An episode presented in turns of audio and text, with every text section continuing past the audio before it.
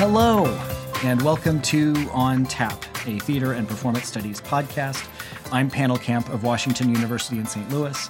I am joined on this recording by Brian Herrera of Princeton University.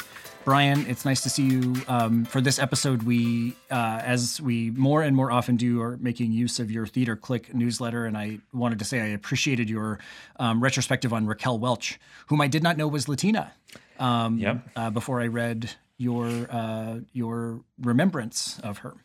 Yeah, thanks for that. And a lot of people didn't. And it was a, one of the great things about that newsletter is I was able to recycle a conference paper that went nowhere. So I was able to put it somewhere. We all have those conference papers that went nowhere. And thankfully, I have a newsletter, and it may happen again. Another dead conference paper comes back to life. Yes, I remember. I it's it's. I think I might be past this phase in my career, though. But there's definitely this phase where I have gone back and been like, what was that conference paper I wrote that was not totally well baked, but maybe I could develop it into something longer. Um, but I think I have really scraped the barrel on all of those old conference papers, and I have to write new con- new conference papers now.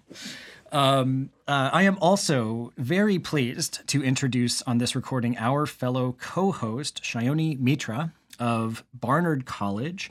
Shayoni works on performance and politics, especially in post-colonial India. You may have seen her work published in T D R, in Mapping South Asia Through Contemporary Theater, uh, a book that came out in, by Palgrave Macmillan in twenty fourteen, in Inverse Journal, and a variety of other newspapers and journals, uh, where she writes on contemporary theater and its political dimensions. Uh, Shayoni has agreed to join our roster of regular co-hosts, and we could not be more thrilled. Um, Shayoni, welcome to On Tap. Thank you, panel. I'm very excited uh, to be here and to sort of actually get to regularly chat with people in the field. Indeed, indeed. It was back way back at Aster in um, New Orleans when we spoke, and and uh, the regular co-hosts and I were so excited that you were willing to to join this enterprise. And then through a variety of scheduling issues, et cetera, it's been this long since we had you on, but we're um, delighted that you are here. So on this edition of the podcast, we're going to talk about three topics with strong contemporary relevance, and I'm excited to dive in with Brian and Shayoni. We read the introduction to Vaibhav Saria's uh, book t- from twenty twenty-one, Hijras, Lovers, Brothers, Surviving Sex and Poverty in Rural India. This ethnographic study of India's third gender, uh, sometimes identified as transgender women, um, though not always for, for interesting reasons, uh, sheds light on the daily lives of this community and the implications that their forms of life bear for queer theory, among other things. We will also discuss the recent and ongoing efforts to ban and restrict drag performance in the United States, with Republican state legislators attempting to advance bills that restrict cross-gender performance in uh, as many as seventeen states. Gender performance is shaping up to be a focal point of cultural political discourse for the next big election cycle. Uh, and, and finally, we wanted to talk about the big wins by the cast and creative team of Everything Everywhere All at Once at the Academy Awards about a week ago. Uh, this event gives us the occasion to ask about Asian American representation in theater and in popular entertainment more broadly. Before moving on to those topics, let me first say that I'm recording in my office in at Washington University in Saint Louis, which is situated on the ancestral land of several indigenous groups, including the Osage Nation, the Miseria tribe, the Miami people, and the Illini Confederacy. In eighteen oh eight, the Osage Nation ceded its lands by treaty under threat of destruction by the United States Army. I'd like to acknowledge that history and also thank the Booter Center for American Indian Studies here at WashU for making this information accessible.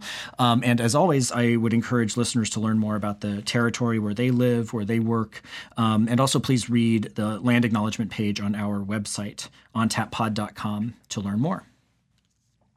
So first, um, we read Vaibhav Saria's fantastic book, Hijras, Lovers, Brothers, Surviving Sex and Poverty in Rural India, published by Fordham in twenty twenty-one. Uh, Saria, whose pronouns are they, them, is assistant professor of gender, sexuality, uh, and women's studies at Simon Fraser. Um, this is in very brief, an ethnographic study of Hijra communities based in and around Odisha, India. Uh, and there's so much here of con- of importance to contemporary theater and performance studies. Um, but Shayoni, I thought I would, you know, ask you to sort of give listeners a sense of what this book project is about, um, maybe a couple of the interventions that Saria makes um, into queer theory and um, gender studies uh, through this book, and maybe tell us a bit about how you encountered it in your own research. Yeah, thank you, Pannill. Um, I think there's a lot to think about with this book uh, and sort of its larger project. But let me start by saying I brought this up as a cis Hindu, Savarna, and now fairly recently American woman, right? Uh, and what I what I love about this is the book, Vaibhav, what they're doing in Hijras, Brothers, and uh, Lovers is really forcing us to reckon with our own positioning. Um, not just the cis-trans binary, but I think uh, not just the East-West binary, but I think very importantly, the urban-rural binary, right? And mm-hmm. so much of queer discourse often is seen as positioned in these urban centers. Um, and so to think about what fieldwork in Odisha, which is really, you know, in the eastern part of uh, India, and it, they set themselves up in Bhadrak and in um, Kalahandi, which are some of the poorer districts. And to think about uh, queerness, sexuality, uh, desire, sex work in that terrain, I think gives us a different set of parameters to think about. Um, so th- I would say that that's a big part of it. Uh, similarly, and I was very, very struck in their uh, sort of ethnographic account of saying, you know, uh, one big difference in these Hijra communities, and we'll get to how we use the term, but that in rural communities, Hijras tend to stay with their families, whereas mm-hmm. in many urban contexts, they actually form biradris or households or communities Uh, that have their own kinship structure. They often live separately or are rejected by their uh, natal or biological families. But here, that's not the case. And uh, when Saria goes to do field work, uh, they uh, don't have a place to live. And so a Hijra sister takes them along, and uh, a lady called Missus Jain, who I'm assuming is of the Jain faith, uh, Hindu, Uh, lives by a Muslim shrine uh, and says, well, you know, if you do du'as, if you give prayers, you're allowed this little room in my factory. So I think also to undo this idea of Hindu-Muslim syncretism, so much of sort of Hindu uh, mythology is often invoked, um, and similarly often in Islamic contexts, um, Khwaja Saras in Pakistan and others, have this mythological sort of charge, if you will. Mm-hmm. And uh, what Saria is doing is saying that we have to think through those ideas within the context of modern citizenship and democracy, right? Uh, and that is, I think, the real intervention of this book. Um, I, I love their term, eroticism and asceticism. Uh, and I'm sure Brian and Pannill will return to this when we're thinking about what, where does, where do these sort of uh, drag queen protests come from, and how much are they buttressing a white Christian ethno-nationalist kind of rhetoric, right? Uh, why is this going to be an issue in the twenty twenty-four cycle? Mm-hmm. And I think Saria's book gives us a way of thinking about it outside of all these dichotomies of East-West, Christian, Uh, Hindu, Muslim, um, rural, urban. Um, and so I really enjoyed yeah. that work. Yeah, I, I did too. I think setting it up in terms of the binaries that are challenged or thought through in really um, complex and careful ways is a great way of explaining what is distinctive about this book. It, I, I want to hear what Brian has to say before I launch into my own re- reactions, but I'll say that among those binaries, or one of the things that really stuck with me is that um, Saria is walking us into this um, uh, this ethnographic study, um, pointing out partly that things that you might believe having encountered the category of uh, transgender through um, Anglophone or American scholarly discourse, um, is that also the sort of secular religious binary is not necessarily what you would think there. In other words, they point out that um, the the Hijra community and, and status has a long-standing um, role in Indian society. It goes back to the era of Sanskrit. It go it and that there are and, and I'm cheating a little bit because I watched a video interview with them about normativity in which some of this was explained and wasn't explained, I don't think, in the reading that we did. Um, but that while it's not incorrect to describe Hijras as marginalized within Indian society, that there's all sorts of various ways in which normative categories of life are accommodated and accommodate the the Hijras, right, in terms of economies of sexual pleasure, um, religious status, um, economic pursuits, like the, the the forms of life that Hijras inhibit, inhabit, pardon me, um, uh, have a have a place that sort of opens up what you might be inclined to think about non-normative gender um, ways of life in a strictly American or or Western secular humanist uh, perspective. So there's a lot to talk about there. Um, Brian, what were your what were your thoughts reading this? Uh, assuming that you hadn't encountered it before, which I had not. I hadn't either, and I thank you for bringing it to my to my repertoire of understanding, because it was. Uh, It was a really quite striking book, especially for the ways in which um, Saria sort of opens up, for me, uh, the things that were really striking, and especially in the performance studies context, was sort of thinking of gender as practice or ethic rather than identity or ontology. You know, to think about sex as um, not so much as this constellation of acts, but actually as an event, um, all of which felt very next... sort of, uh, you know, it made me think about the next time I teach uh, a course, I sometimes have taught a course, Gender and Sexuality Studies one oh one, in which Judith Butler's theories of performativity sort of come in.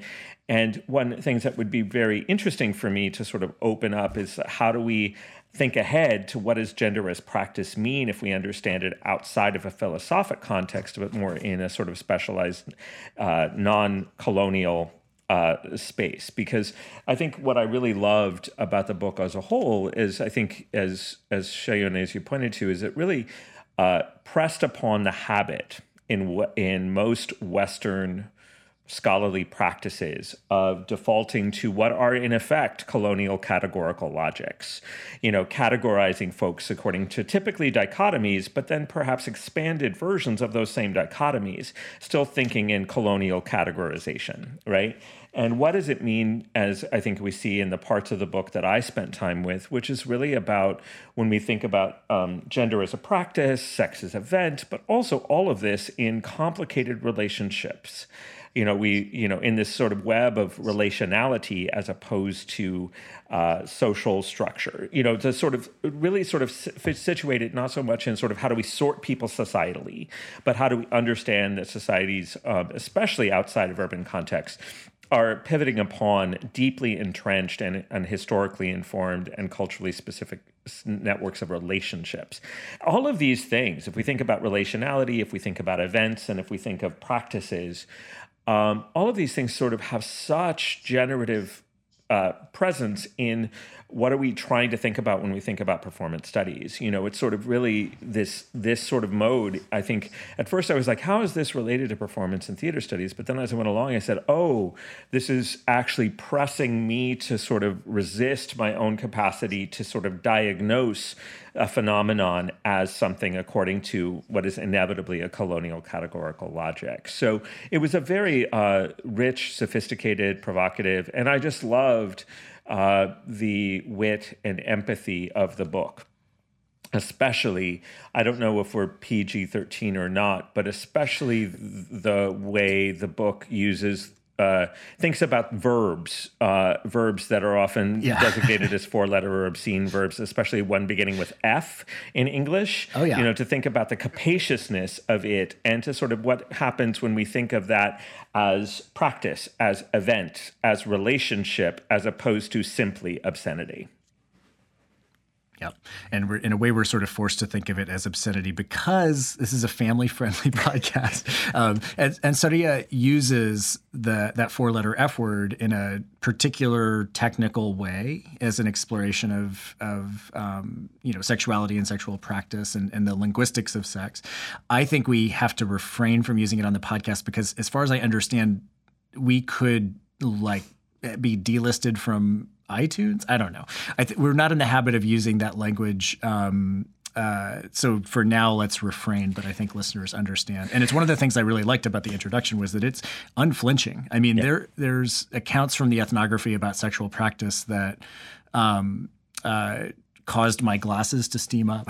um, no, I, I, I'm, I'm, I'm joking a little bit, but it's rather, um, it's graphic and straightforward in the description of sexual practice in that language, but I admired that way that um, it was done.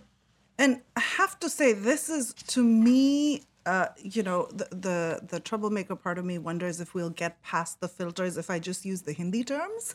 please, please do. Yeah, please, no, please do. But, but because I know, but I think that is the usefulness of Uh, Saria's intervention here, right, is giving us different ways of thinking about, I think what Brian is exactly right about, sex as an act, as an event, rather than, you know, sort of uh, continuing citational practices that need to have coherence. Um, so one of the things this is often remarked upon is Hindi and a lot of the sort of languages derived out of Sanskrit in the Devanagari, uh, the pronouns are not a big deal, right? It's it's it's it's unmarked. The, the the everybody's a they, so the she, her, he, him really doesn't make sense, um, and that's a really interesting way of thinking about, again, how do we reconcile these um, discourses on trans identity? I think. Uh, and one is to point to sort of non-Euro-American Western contexts and say, look, linguistically, in many, many languages, it's not a problem. But the bigger one, and this is to the P G thirteen argument, which um, I hope, you know, the good South Asian engineers at Apple will let this go. But, he, you know, he says, the, uh, they say the difference is I would ask my informants, tum use chod rahi ho, or tum use chodwa rahi ho. And the verb, the F word in there, that's the verb, itself contains the construction of are you the one penetrating or are you the one being penetrated, right? And I think that is such an interesting way of thinking of the act itself rather than necessarily the bodies uh, and their binaristic sort of categorization. Uh, and I will say that this is something that's um, part of, again, going back to sort of Brian's initial comments on colonialism and how it's really the British Penal Code of eighteen sixty yeah. that introduced a lot of these categories across the globe. And even, you know, the current sort of in India, in Pakistan, in Nepal, in Bangladesh, all of these uh, contemporary movements um, around abolishing homosexuality uh, or the decriminalizing it, even in that language, it was the unnatural acts, right? It wasn't the people, and it was criminalizing sexuality in terms of what is being done. Uh, and I think... Um, Really, Saria is giving us a different way of thinking about that. And um, I think what's lovely also about this, uh, very much in their insistence on using the F word rather than having sex or other sort of um, sometimes euphemisms, is reclaiming pleasure and an insistence on pleasure. And they, I think there's a long discussion um, and a very interesting one on Uh, heteronormative productivity of sex, and here around Hindu anxieties of semen and dispensing semen and controlling semen. Um, and I think, again, this sort of uh, Saria does a wonderful job of saying, well, how do we look at it as a series of acts of pleasure? Mm-hmm. The the you bring up the relationship with asceticism, which I read the introduction and didn't get into the more full d- discussion of that. But I thought that that was fascinating because I think what I picked up from the introduction is that the Hijra are, I don't know if that they're identified as an ascetic group, but that their ways of life have a lot in common with ascetic practice. The many of them live in poverty. They receive alms. Um, they they have a practice of going to wedding ceremonies and birth ceremonies where they're uh, traditionally given money to to support themselves. Um, but I've you know being not having great familiarity with that tradition in in India or elsewhere, I think of asceticism as being you know a sort of denial of pleasure. Um, or a relinquishing of, of sensual pleasure. So it was interesting to see the intensity with which uh, Saria examines the um, experience of sexual pleasure as being so uh, important in this community. Um, uh, I wanted to say just before I forget that, Brian, you're, you you mentioned in passing that you wondered what this had to do with theater and performance studies, and um, I, I, I thought it was interesting that you know I think Saria, uh, their training is in anthropology and their appointment is in uh, you know a gender studies program, um, but of course the you know the there's a great this is going to sound pedantic and it's not there's of course a great deal of overlap between queer theory and, and performance theory yeah. as matters of social study on the one hand, and and uh, they're weighing in on queer theory debates. Um, but if you look at the footnotes too, um, there's there's citation of Shakespeare. There's citation of um, you know Lee Edelman's uh, a, a claim uh, made about Hamlet, and then also a citation of Richard Halpern on Shakespeare again, um, which made me wonder to what extent the You know, in a way, I feel as though Saria is sort of going along with other queer theorists who have analyzed literature in the in the sort of psychoanalytic and cultural studies mode. Um, but those multiple references to to theater and Shakespeare, I thought were were interesting in the context of the disciplinary mix that's going on. And just to clarify, at first, it was the first thing, and then it was like, oh, this is exactly how to revivify or re- regenerate some of the tired ways we talk about things like performativity and gender as repertoire of practice and stuff like this is, is I think it really, for me, was a really great um, uh, opportunity for me to think through my own intellectual habits, habits around some of these formulations. Mm-hmm. And it became, and also underscored how if I were to approach this through with a performance studies lens, how much I would miss. You know, it's both, it's a both and. It's a both and. It both, mm-hmm. re- it allows me to sort of reflect on what I use performance studies to do, as I also realize that it is both relevant and kind of irrelevant to the work of this book. And so it was a great, it was a great provocation and a real gift, and uh, to have it be prioritized on my bookshelf.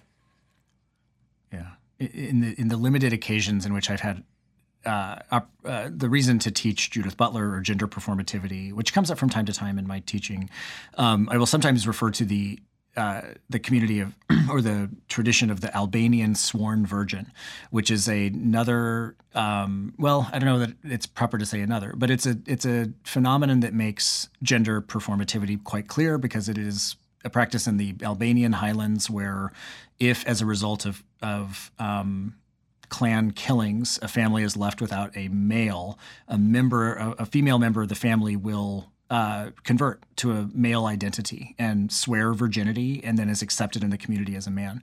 And it helps instruct the students in the idea that gender performativity is not something invented by American social scientists, um, but that it's a broader phenomenon. And this is, I think, a better example, partly because of that, you know, particularities of how the Albanian um Uh, transgender phenomenon comes about, um, but because it is so it it's so interesting, it's so deep historically, um, and because there's also a, a finer point about whether or not a Hijra uh, p- person is considered to have transitioned or not. It, it, from what I've read, they're understood. They understand themselves. They are understood within Indian society as being a third thing. Um, not a man who has undergone a social transition or a, any sort of transition necessarily, but a, a, a third nature that exists alongside the male and, and female natures. Um, so fascinating. But I thought you know, um, I thought I'd mention that in terms of what it might bring to the broader pedagogical opportunities in performance studies.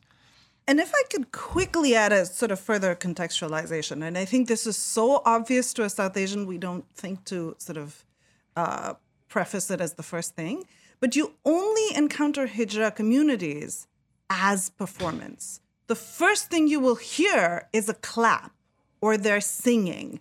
And in all of these social contexts that Saria is sort of um, uh, chronicling, uh, there, there are dances, uh, there are specific movements, there are costumes, but as a communal uh, identity, they really are through performance in everyday life, as singing, as dancing, as clapping, uh, that we see them, right? And I have... Um, Of course, uh, your former host and our colleague Kareem Kubchandani mm-hmm. talks about sort of lip-syncing conventions. My colleague Paige Johnson talks about lip-syncing and dancing in Southeast Asian contexts. Claire Piment has done a work on Khwaja Saraz in Pakistan. And again, their dances and what are these yeah. repertories they're pulling from. Uh, so I think it just even in the more sort of uh, habitual performance studies sort of uh, uh, ways of looking at the minutiae of where where is this bodily repertoire coming from, the Hijra community really has a sort of mm-hmm. rich, rich, rich uh, repository of these things. Yeah, there, there's a lot to to point on uh, or or or point out there. One thing I can't resist bringing up is that um, apparently in the context of a, you know, rising Hindu nationalist movement, the Hijra are being, you know, essentially appropriated or or identified as being, um, having this importance to traditional Hindu identity, um, which again is a it's a it's a take on, you know, cultural politics that may seem very odd to an American or to someone in a in a liberal secular context. It's one of the things thing that I, things that I thought was so great about the introduction was how Saria sort of points these things out and immediately mm-hmm. complicates and and in a certain way disorients, but you don't feel disoriented. You feel like, oh, now I understand much better how how um, normativity, sexual practice, um, identity can be configured in different ways. And it sort of gets you, I think, out of a, a sort of American provincialism right off the bat. I'm confident saying we all recommend the book and think theater and performance scholars should should pick it up and and and look more into um, uh, Saria's research.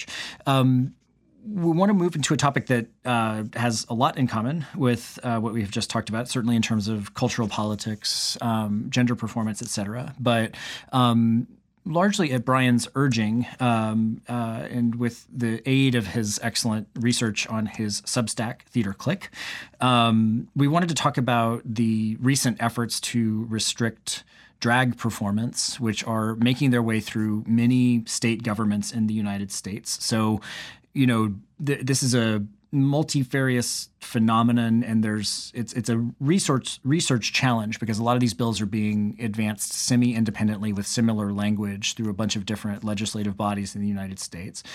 Um, but I think it's safe to interpret this as part of an effort Uh, by conservative Republican politicians to try to create a cultural issue for electoral gain. And so it can be understood, in my opinion, alongside um, efforts to repress and punish trans people, elementary school teachers, medical professionals involved in gender-affirming care.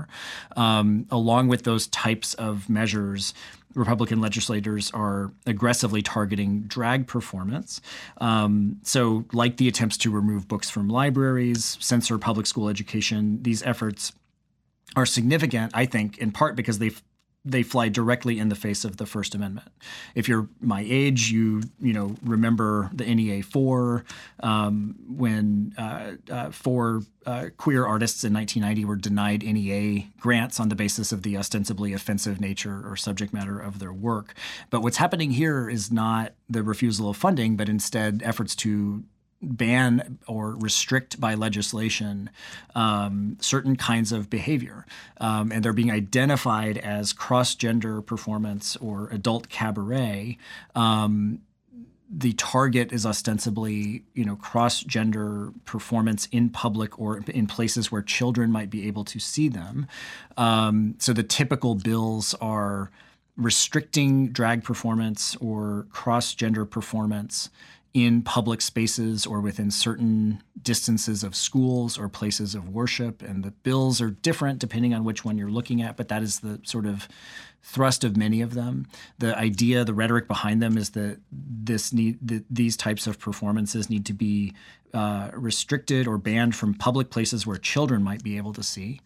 Um, Brian, I'm going to ask you to, you know, give us your thoughts on this phenomenon quickly, but I want to make a couple of observations. One is that, um, you know, to whatever extent the aim here is really to punish or intimidate non-normative gender performance, or merely just to activate an element of their voting base uh, without having to do anything to improve people's lives, the way that this is being framed in the political rhetoric is that it is supposed to have something to do with protecting children, which essentially caters to a virulent strain of conspiratorial politics activated during the Trump era, and which attempts to cast all manner of, you know, individual expression as being aligned with some sort of plot to harm children or groom children.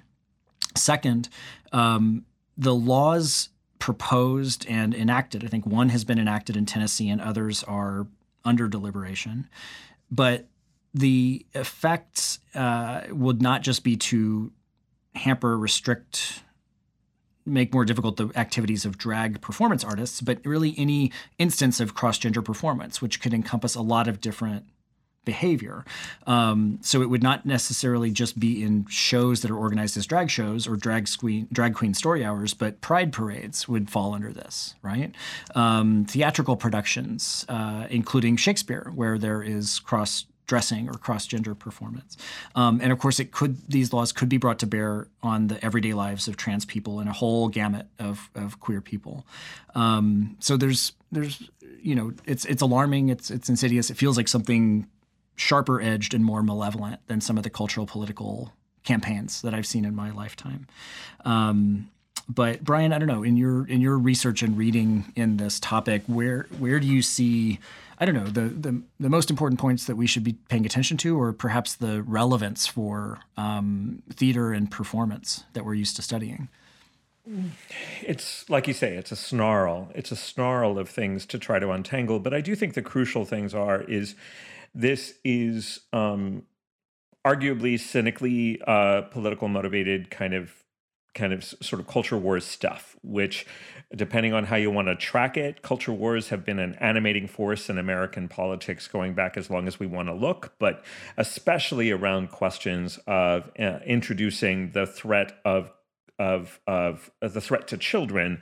We can cycle it back um, uh, to the late eighties, early nineties, the late seventies, the mid fifties. You know, it goes and it goes and it goes. So I think that there's there's this sort of It's a it's a it's an old song with new new lyrics, right? And so part of what we need to know is understand that, but also understand, I think, the the part that I feel. Um, so two things I want to say is, on the one hand, this is going to have uh, outsized impact on certain lives and certain bodies in our society, and those bodies are going to be the bodies that are perceived to be trans, or perceived to be out a gay in certain ways that violate gender gender simplicity, let's say. And so and so even if this are, like you can say, it's a it's a story hour or it's a or it's a club performance, or it's, you know, there's ways in which these laws and the rhetoric around these laws is going to have outside impact on the lives in both uh, just whether it's sort of coming up in this society or encountering violence from this society. The other thing I think specifically relevant for uh, performance historians and for those, you know, it's going after venues. It's going after people doing acts in public. It is, in effect, uh, attacks on public convening in particular ways at which performance is a locus. And so, though there's no clear thing about whether hairspray can be shut down in Tennessee and the folks and the venues charged or the performers charged, it doesn't also limit that out. So it's going to be an interesting set of questions of once the, as one of my uh, graduate school professors, who was a feminist legal historian, she said, one of the worst things about bad laws is the bad things they do and how hard it is to get them off the books. And so once these laws enter the books, they become part of the script of selective enforcement. And what we know about ju- judicial practices and policing is selective enforcement of laws uh, end up targeting populations that are the ones who are perceived, who have the most vulnerability and the least places to be outside of public. And so by removing the public sphere as a space for queer existence and for trans existence, by making it vulnerable, it reduces the safe spaces. Like if libraries are being attacked for having queer bodies in them or queer books in them, then then that's just, I think, or schools, you know, these are kind of spa- pub, semi-public spaces where um, often, uh, queer folks have found their way to themselves and to each other. And so it's so I think there's going to be a collateral impact. We're already seeing, as the newsletter documents, we're already seeing how how um, empowered school districts or uh, anxious high school directors are experiencing the pinch of what shows they select or what or the unexpected, like to show that, like, this week, the news was that The Addams Family, which for the last ten years has been in the top ten most produced high school musicals, is now being attacked as being un- inappropriate for the for community. You know, you know, and so so these are. I think it's just it's tapping. It's an old song, new lyrics, but it's also. Uh, I think that the impacts on bodies and on spirits is going to be huge. Finally, the one thing I, th- you know, I just think Caretha Mitchell called it. If we look back to her twenty eighteen, our colleague Caretha Mitchell, performance uh, scholar and literary historian, um, in twenty eighteen published an article in the African American Review, which I mention a lot whenever I'm anywhere, called Identifying White Me- Mediocrity and Know Your Place Aggression, a Form of Self-Care. This twenty eighteen essay really talks about the violence against Black folks and the violence against trans folks, about a historical phenomenon of what Mitchell calls know your place aggression. It's not simply backlash. It's about get, you know, it's about a sort of an, an ideological resistance. And that's where I do think um, it's worth us thinking as capaciously as we can, as understanding uh, the many spots of vulnerability in our dis- in our respective communities. You know, like if you're many of our colleagues in Florida or in Tennessee, like they're encountering certain things, but all of us need to be aware of this, because this is a boilerplate set of legislation that is, uh, as I uh, participated in an event earlier today, there's been thirty bills pending in approximately a dozen states across the country. And some of them target performers, some of them target venues, some of them start with misdemeanors, some go immediately to fel- felonies. But the crucial thing, building off of our previous conversation, is all of them are very emphatic about defining what drag is, what it's for, and how it is fundamentally about sex, and therefore is is um, has to be, as we were worried about being co- being uh, triggering. Issues with the uh, podcasting platforms, this triggering different mechanisms of punitive surveillance. And so this sort of introducing, uh, ch- choosing this definitional imperative that legislative legislative p- powers can do, it's um, it's concerning. It's also, I did watch this documentary not too long ago called Visibility, The History of Gays and Lesbians on Television. If you have a, if you have Apple Plus, I would encourage you to go look at the episode on the seventies um, and to look at the sort of the campaign that brought Harvey Milk to the to the mainstream in California around the Briggs Initiative and about the attempt to ban gay teachers. And it's just sort of like, it's it's it's chilling just how how much it all rhymes, how much it all rhymes. Yeah, yeah, it is. It's a reminiscent of some really nasty stuff um, that reminds me more, I think, or looks actually more like laws that were passed in the nineteenth century mm-hmm. than in the twentieth century um, that banned cross cross uh, gender dress as a pretext for being able to send police into gay bars, essentially. Yep. Yep. Um, but yeah, so Shayoni, what what? Um, What does all of this bring to mind for you? Um, I think several things. And I think, you know, and not to make this too um, New York-centric, but I think there are stakes of queer history here, mm-hmm. which uh, yesterday, for instance, so along with Brian's, this is clearly to target venues. It's also clearly to target sites of uh, historical significance for queer organization, for instance. So yesterday there was Drag Queen Story Hour at the um, Lower Manhattan L G B T Q Community Center, which is, you know, if you've been there, it's uh, within eyesight of the AIDS Memorial, which has a Walt Whitman poem now. It's within a two-minute walk to Stonewall Inn. And there's a certain sort of resonance of Lower Manhattan and ACT UP and all of the activism of the eighties, again, the AIDS uh, pandemic. And so there's drag, sque- uh, drag Queen Story Hour there, which our Attorney General, Letitia James, attends. Mm-hmm. And of course, there's organized protest against it. Now, what's fascinating to me is there are videos circulating on Twitter, and you can find them, of uh, protesters and counter-protesters, and some of these people who show up wearing Proud Boy T-shirts and others uh, things um, getting beaten up, right? So there's a real question of masculinity, the performance of masculinity. There are lots of memes going around of who are the real men. Is it people in six-inch heels who will beat you up, or is it the boys who are wearing T-shirts that announce they're proud? You know, so I think, again, reading um, these both as real and symbolic. And all of these sort of, what is the discourse around masculinity, around childhood, around grooming, all of this, I think gets um, played out in very antagonistic and clear ways in the public realm. Well, and one of the things that's, yeah. I think, going to be really interesting is Pannill mentioned uh, the idea of the bar, of like going after other spaces of public convening and attacking sort of attire. And one of the things that students, uh, anybody who's sort of looked to the history or might have encountered narratives about this history, discovered the sort of the tactics of survival that are also tactics of resistance and also tactics of community formation. So this interesting question of this kind of repression, at which points does it actually activate a more empowered resistance? And one of the things I was reminded of is there is now a sort of a conversation among uh, folks who, um, again, I attended this event sponsored by GLAAD earlier today about for drag artists and their allies and how to respond. And one of the things they talked about is be intentional with counter-protest. They said that in from inside, Um, re- retorting to chance by with chance just amplifies the sense of chance. So for the folks inside, that can feel very vulnerable. So the handbook that the New York City Gay and Lesbian Anti-Violence Project is, or I think it's just A V P now, um, they introduce, they have a sort of a songbook. So they say one of the best tactics for uh, counter-protest is to answer the chance with songs. Which also reminds me, if we recall, the sort of the protests that Fred Phelps and his cohort did against the funeral of Matthew Shepard and how they they created a band of angels to protect. And so this question of uh, these different gestures of act and presentation and intervention and using techniques like uh, song, like dance, like speech, like music, like rhythm, like clapping, like all the things we were talking about, the Hijras sort of announcing their presence, but also creating their own space.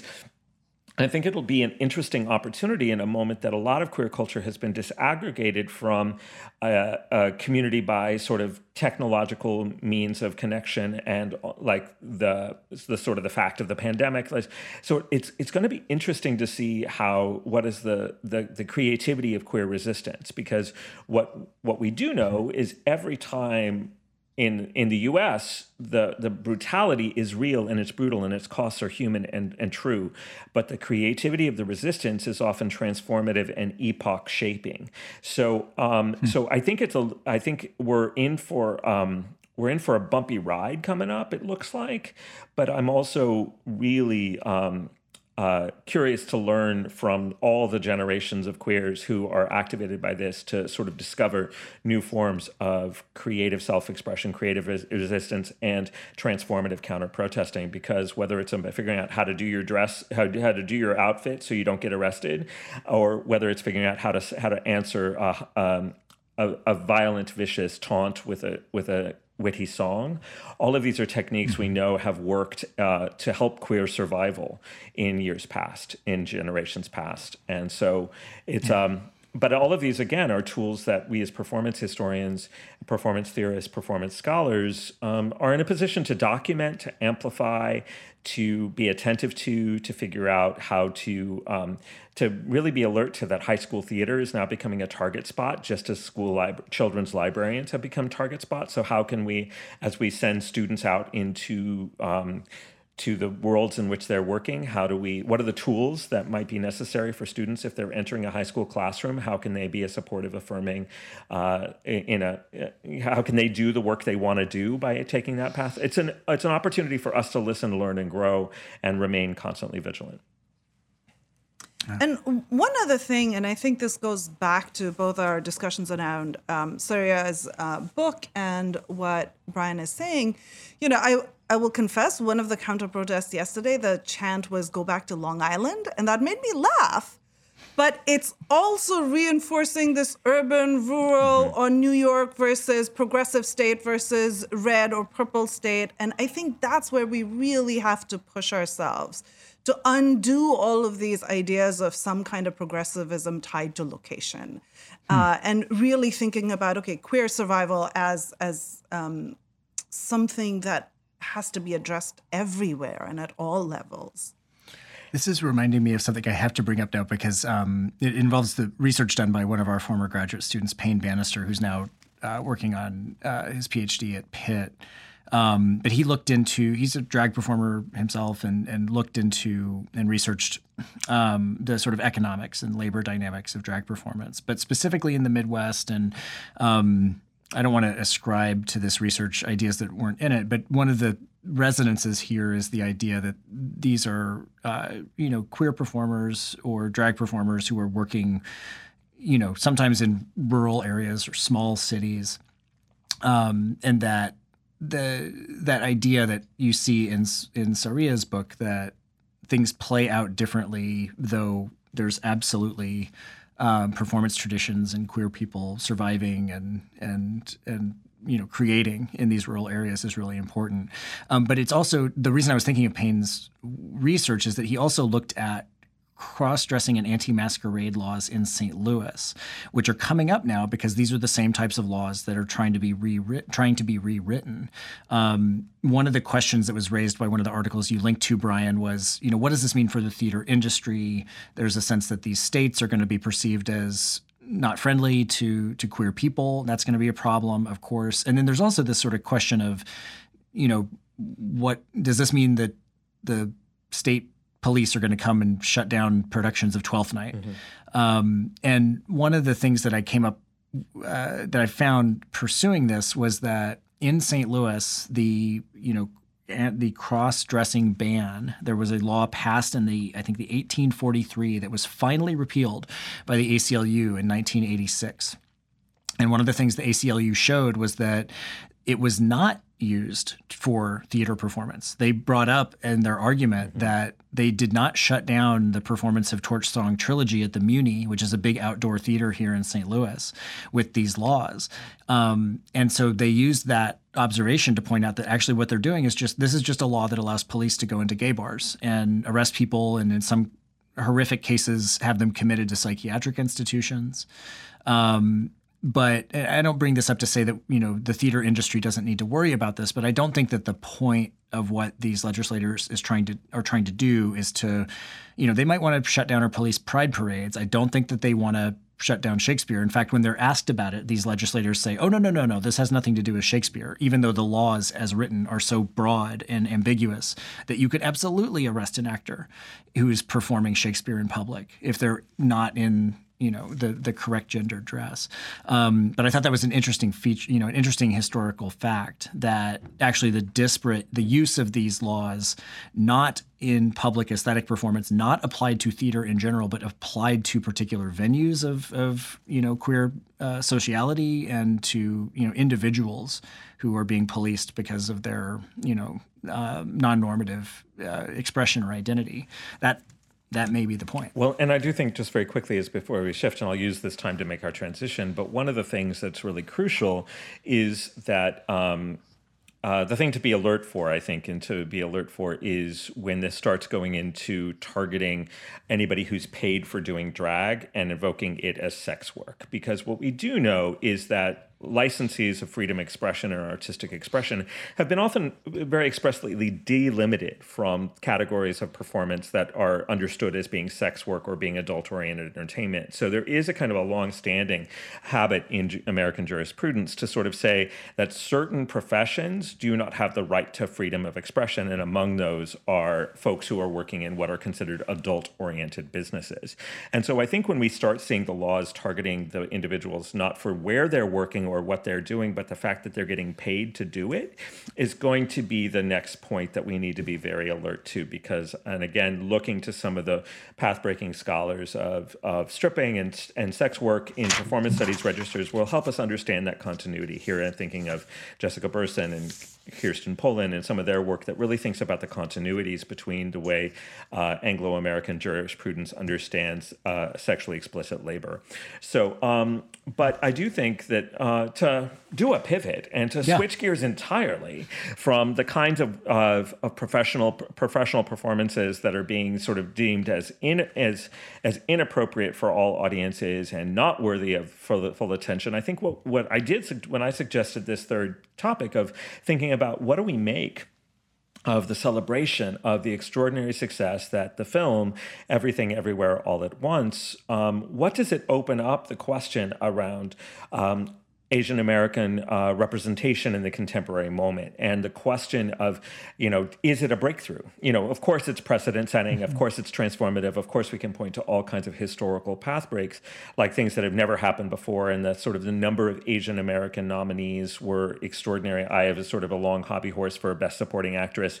Never have there been two Asian American nominees for Best Supporting Actress. So there is this kind of moment where it's like, yes, this is a historic, historical moment, but I would also say that, you know, as somebody who my first book um, really did think about these sort of moments of visibility and legibility that are often punctuated by sort of backlash or erasure, um, I was struck by the fact of how, of uh, if anybody watched the Oscars, um, it might be worth noting it had a historic number of nominations. It won a bunch of them. It's the first film to won uh, in most of the major, in, in like five of six, five of six of the major categories: picture, director, um, and then three acting, like acting categories, et cetera, and three acting categories. Um, So it had all these precedent-setting wins, but one of the things, and one of the things crucially, crucially was Michelle Yeoh was the first Asian-identifying actress to be nom- to be to win Best Actor in um, ever, or if you want to think about it of Asian at all, then we can go back to to Merle Oberon, uh, who was not known to be not openly Asian, to evoke Raquel Welch again. Um, but this, mm-hmm. uh, but the thing that was most striking to me was how the person who presented her the award was the last woman of color to win Best Actress twenty years ago, uh, Halle Berry. And that moment was understood to be a breaking the glass ceiling moment. And so what we see in the very moment when Halle Berry is deeply moved um, to be presenting Michelle Yeoh, Michelle Yeoh the Oscar, there is the sense that this is simultaneously always already um, a breakthrough, but also not, you know, this balance of like, what is it? Like, is, as you were asking in our preparation for this for this episode panel, is it more than it anything than it just being way overdue? What's notable about this? And I do think it opens the question of where are we now with this moment of visibility, both on a, on stages around the country, but then also on screens around the country. Are we at a tipping point, or is this just the cycle of American cultural sort of phases of interest? And I have to say, you know, these questions of visibility to me are, you cannot take them um, away from questions of privilege and access. So, for instance, also in the Oscars, um, they got Deepika Padukone, who is, you know, the biggest superstar in Bollywood right now, uh, to announce Natu Natu, right? The song that was nominated and eventually won for Best uh, Original Musical Production or whatever the category is. Uh, but the dancers who were presenting the song were not South Asian. And so who gets the stage, who gets the microphone, as someone speaking into a microphone right now, it's uncomfortable. But I think, again, you know, who are we supporting when we're thinking about access or increased access to Asian Americans or minority presentations? Um, the superstars will always get first dibs. Well, and, also, and not and, the dancers and not the actors. And the industry will, too, because I think one crucial thing about the the way that the presentation of Natu Natu was done was it was the dancers that the choreographers for the show hired, and they did they they found two actors who could look Asian, South Asian-ish, even though one was, I think, Mena and something, and the other one was Jewish, you know, American, and they and then it was a, but then it was a multi multiracial polyglot of everybody else doing the dancing, and so the, even the choreographers for the number were not themselves South Asian, but were instead the the group Nappy Tabs, who are best known for So You Think You Can Dance. So so it is this kind of industrial filter, right? What was expedient for the industry is often what will trump it. So amplifying the legibility of a Bollywood superstar for a film that wasn't a Bollywood film, that was a Tollywood film, right? And so it's like this kind of, and and for me, it, and like that's that kind of easy slippage that we're at this of like with represent, like in all the heralding of representation matters, there's often the expectation that what follows is authenticity or accuracy, but actually the industry, the way the industry works is representation matters as actually interested in eliding specificity to go to the generality. And that is, I think, when we look at mainstream U S popular performance, but then by extension, um, sort of what are the shows and productions on sort of New York stages? Because part of the other reason I thought this topic was useful was it is quite, a, it's a remarkable year for uh, films about Asian Americans, about the Asian diaspora, about Asian slash Americans, you know, generational stories. It's, it's um, as a regular New York theater goer, I, I've been struck by how many different shows there are going on right now in, in this year in New York, but then also like, um, Uh, Cambodian Rock Band is on a tour, like which is sort of unprecedented that a major play by uh, an Asian American writer with an all Asian cast is on a national tour. That doesn't happen a lot. So there's a kind of way in which, uh, in, and then other like uh, um, Yellow Rednecks is getting its premiere regionally. So there's a lot of other stuff going on, but it's so it, it's hard to know, is this a, is this a moment worth taking notice of, as the success of, of Everything Everywhere All at Once might suggest, or is this happenstance? Like, it's hard to know. But I know, Shayoni, you've seen a lot of the New York shows. Um, I've seen some, and it, there's a list. Like, we've got Wolf Play, we've got um, Public Obscenities, we've got Illyria, we've got Catch as Catch Can early in the season. We've got several shows coming up, including big musicals like Monsoon Wedding and Life of Pi. You know, so it's this kind of, there's a ferment. So if, for Asian American actors and creatives, Uh, for Asian and Asian American actors and creatives, there's uh, there's a sort of the other flip side of the industry's operation of hunger and access to opportunity. Like, there's finally opportunities for the for artistry to have professional compensation. But then the flip of that is the industry will work as the industry needs to work, not always attending to these particularities or specificities. Absolutely. And I think there are big differences here in how works are developed and supported between the theater and the film industry. And you're right that, you know, New York theater is having this amazing moment of um, not just Asian, but South Asian American yeah, playwrights. Right, absolutely. Um, and, you know, so Han Sol-jung's work moved from the Soho Rep couple of, I think, just pre-pandemic to now, um, or maybe it was twenty twenty. Um, it closed. It was. It uh, was. It was in tech during during the shutdown. So then it, it remounted. There, it remounted yeah. after the shutdown, and then moved uptown uh, just recently. Exactly. Yeah, and uh, similar. So now Soho Rep is producing uh, Public Obscenities, uh, which is Shayok Misha Chaudhry's amazing play. Uh, Deepa Porohit's Illyria. Um, They have a different economy than, let's say, the Mira Nair Monsoon Wedding mm-hmm. or uh, the Chakraborty Life of Pi, because those are much more produced musicals being sort of tested and workshopped in different places. Monsoon Wedding has been at Berkeley, has been in at the World the, Cup. I think Abu Dhabi yeah, yeah, during yes, the World Cup. Like, you know. you know, it's it's been developed for years, and we know that Life of Pi has had a West End run and is now making it sort of across the pond, as they say.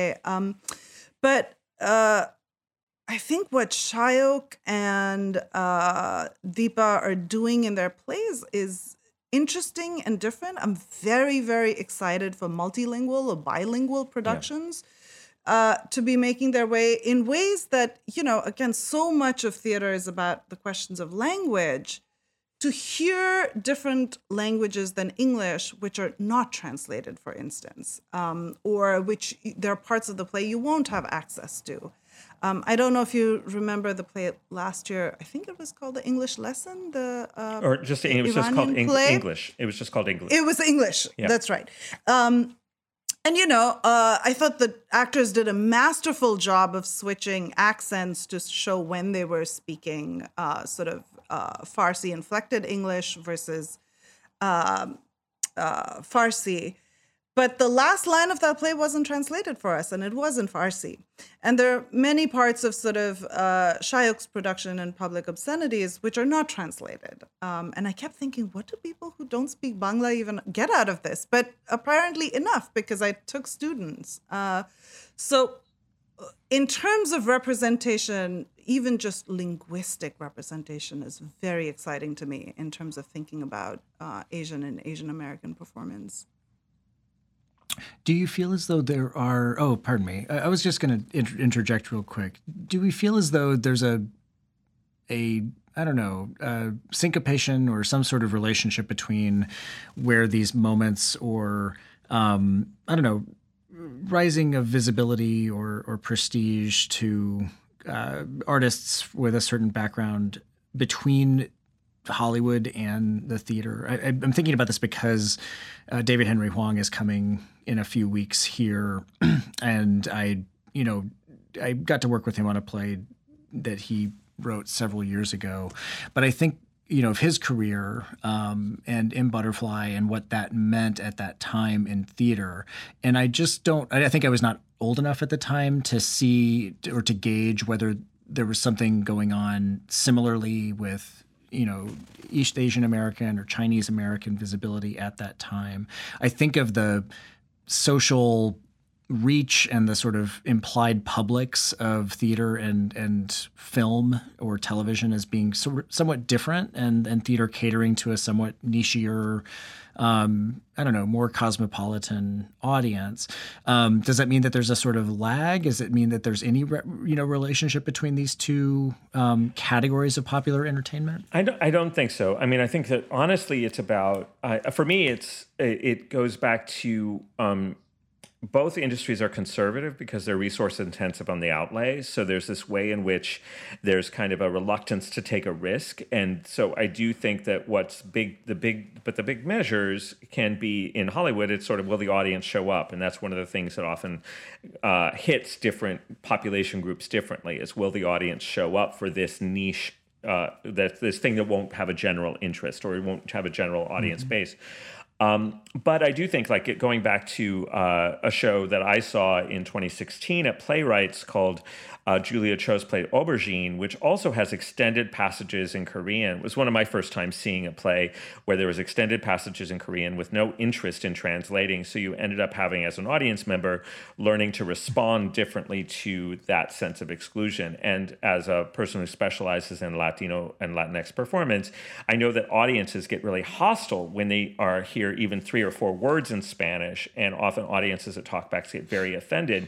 But I was struck by the fact that there is a kind of a sense in uh, languages other than Spanish, uh, for all kinds of complicated reasons, there are ways that it can become a stylistic device of comprehension, can become a device of sort of both speaking to a special, to an uh, this this play is for a different community, but also opening up different capacities for audiences, theater audiences in particular, to learn from other metrics of meaning that occur on the stage. And so that if the production approaches it so that it's not aestheticized, but it's also not necessarily presumed to be comprehensible, like there's a way in which that it can really do different work, which is something that would never happen in theater or in, in film or Film or television. Film or television has to be immediately accessible, and it's measured uh, increasingly in digital forms by metrics of audience intention that are highly refined.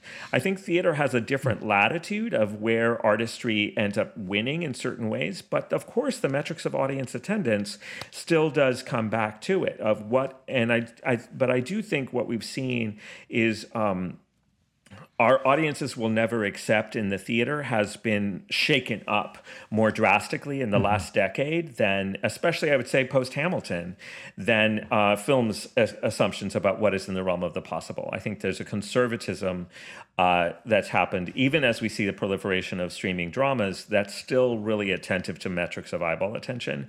Whereas in the theater, there was a sense of like, okay, maybe artistry is the, is the path forward.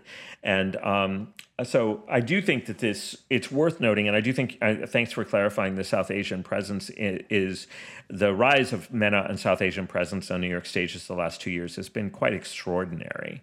And, and I think um, will be understood as a sort of historic, hopefully, pivot and trend forward as opposed to just a moment. But I do think it's worth attending to, especially for theater scholars, attending to the fact of these shows and the different ways that family stories that involve queerness, that involve intergenerational trauma, that do, uh, operate diasporically and transnationally, can speak in different aesthetic vocabularies that they don't have to match, is also one of the things that theater can do that film often can't. They, you know, there's a kind of way where I don't think anybody expected that Crazy Rich Asians' blockbuster success would be followed up by something of the aesthetic vocabulary of Everything Everywhere All at Once. But the pitch rooms in Hollywood are going to be different, saying it doesn't have to be Crazy Rich Asians, or it doesn't have to be, but it can be big. It can make a lot of money. Like there's there's a different vocabulary. And I do think that um, seeing the developmental paths of some of these works and these writers, and these writers, because the currency on stage is the playwright, Um, and these playwrights getting these major productions, just as there's, the, for the first time in anybody's memory, there's three plays later this year by Afro-Latina writers on major Broadway, off-Broadway theaters. These are kind of, this hasn't really happened. And this idea that these artists get this kind of uh, window and access and attention is important to note for theater historians, even if you're in the remote, even if you're not in New York. It's worth noting that this is happening. I feel seen. Thank you. Um, well, uh, this has been a fabulous, wide-ranging discussion. Um, before we wrap things up, though, I'd like to invite our co-hosts to offer their drafts. Uh, podcast listeners will will know that our drafts on on tap are um, little kernels of, of thought or research, or perhaps there's something we've read or seen that we want to share with the listeners. Um, uh, Shayoni, for your first appearance on On Tap, first of many. Uh, would you like to offer your draft first? Sure, it's very drafty. Uh, so so with that w- with that caveat, uh, it really was, I think, picking up on everything we've talked about today, I really got to thinking about um, Shayok Misha's Public Obscenities and what it means as Bangla theater. And I will say that there is, you know, um, while Brian has been amazing uh, in sort of chronicling the industry standards, there's a whole series of amateur uh, theater festivals within the South Asia community. And there used to be one in Jersey, and now there are several. And my colleague at L M U, Orno Banerjee, has set himself the task of like flying across the country every time there's a play, and he's very busy. Um, and, you know, but these two streams don't seem to meet. The amateur Bengali theater that's coming out of communities and Durga Pujas and those kinds of things, and this kind of professional production. Uh, and I think also just something uh, that Brian said, uh, Public Obscenities has very interesting takes on sexuality uh, and where the locus of progressivism, a certain kind of radical imagination might be. Uh, I'm not giving anything away by saying that, you know, at least two of the protagonists are sort of uh, American university or American city-based people who go to Kolkata and are digging up this family history, um, sort of involuntarily, but their actual project is translating queerness and queer terminology. Um, so there's that kind of discussion, but there's also, in that play, again, going back to um, Hijras, Brothers and Lovers, uh, there's a discussion between a young trans activist and an older hi- member of the Hijra community. And the younger one is like, oh, can I be, you know, can I be an actor? Are you filming this? Is this going to be a documentary film? Uh, what is your path to a visa? And the older Hijra uh, Uh, sort of elder, she's lovely, and she tucks in her ten rupee into her blouse and says, you guys have fun, right? So what are the sort of uh, generational and, again, locational um, expectations of progressivism and radicalism uh, I think that's where I'm going to with Bangla theater. Fantastic. Thank you. Um, Brian, what's on your mind? Um, switching gears drastically, um, I am in love with a new reality T V show uh, that I has just sort of caught my heart in ways that I'm just shocked by and fascinated by. And it feels like it's two thousand all over again when we're discovering Survivor and Big Brother for the first time. And it's a show called The Traitors, which uh, is available in three complete seasons on uh, the Peacock streaming network. It's the only place you can get it. The American one features the extraordinary Alan Cumming as a host with a mix of reality T V folks and regular folks doing it.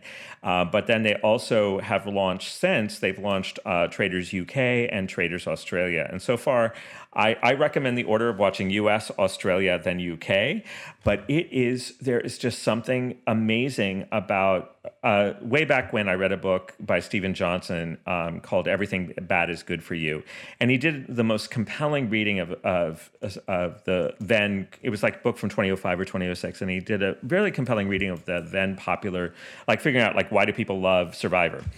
And he said, basically, it's a way that we can study workplace behaviors. We can we can watch people enact tactically in intimacy at the same time. And it's one of the only spaces where we can really figure out the dimensions of those complicated, intimate ways we live in our lives that are not about our chosen relationships or our familial relationships. And Traitors really goes there in ways that is just fun. It's got all the best things about reality T V. And again, um, we just started U K. I've done U S, Australia, and now just starting U K, but I'm completely hooked. I watch a lot of reality T V, but it's the only one I get. It. It's the only one I'm really excited about right now. So I feel I should share it because I know there's some other reality-inclined listeners out there. Yes, indeed. Um, that's great. I remember seeing the publicity for the American version of The Traitors, and I was so mystified by what I was seeing. I was like, this is a reality show hosted by Alan Cumming? Like, what? Why did he want to do that? And oh, I guess it's because brilliant. It's good. He is brilliant. Oh, I'm sure. I don't doubt it. I don't doubt it.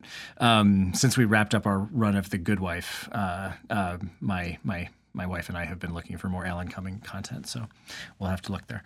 Um, uh, for my draft, I think, you know, in sixty-three episodes of this, I'm probably in danger of redoing a draft. Probably has happened more than once. Um, I imagine I've talked about my stand-up comedy class before, but I'm teaching it again for the first time in a couple of years. And I really am convinced that this is something that um, other theater and performance faculty should consider doing because it brings students in who might not otherwise be interested in a class in performance. And it allows you to teach them content that young people, college students are always interested in.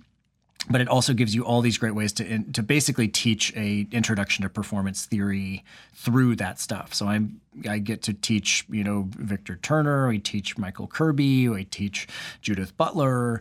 Uh, there's all sorts of performance theory and and uh, performance studies concepts, liveness um, that.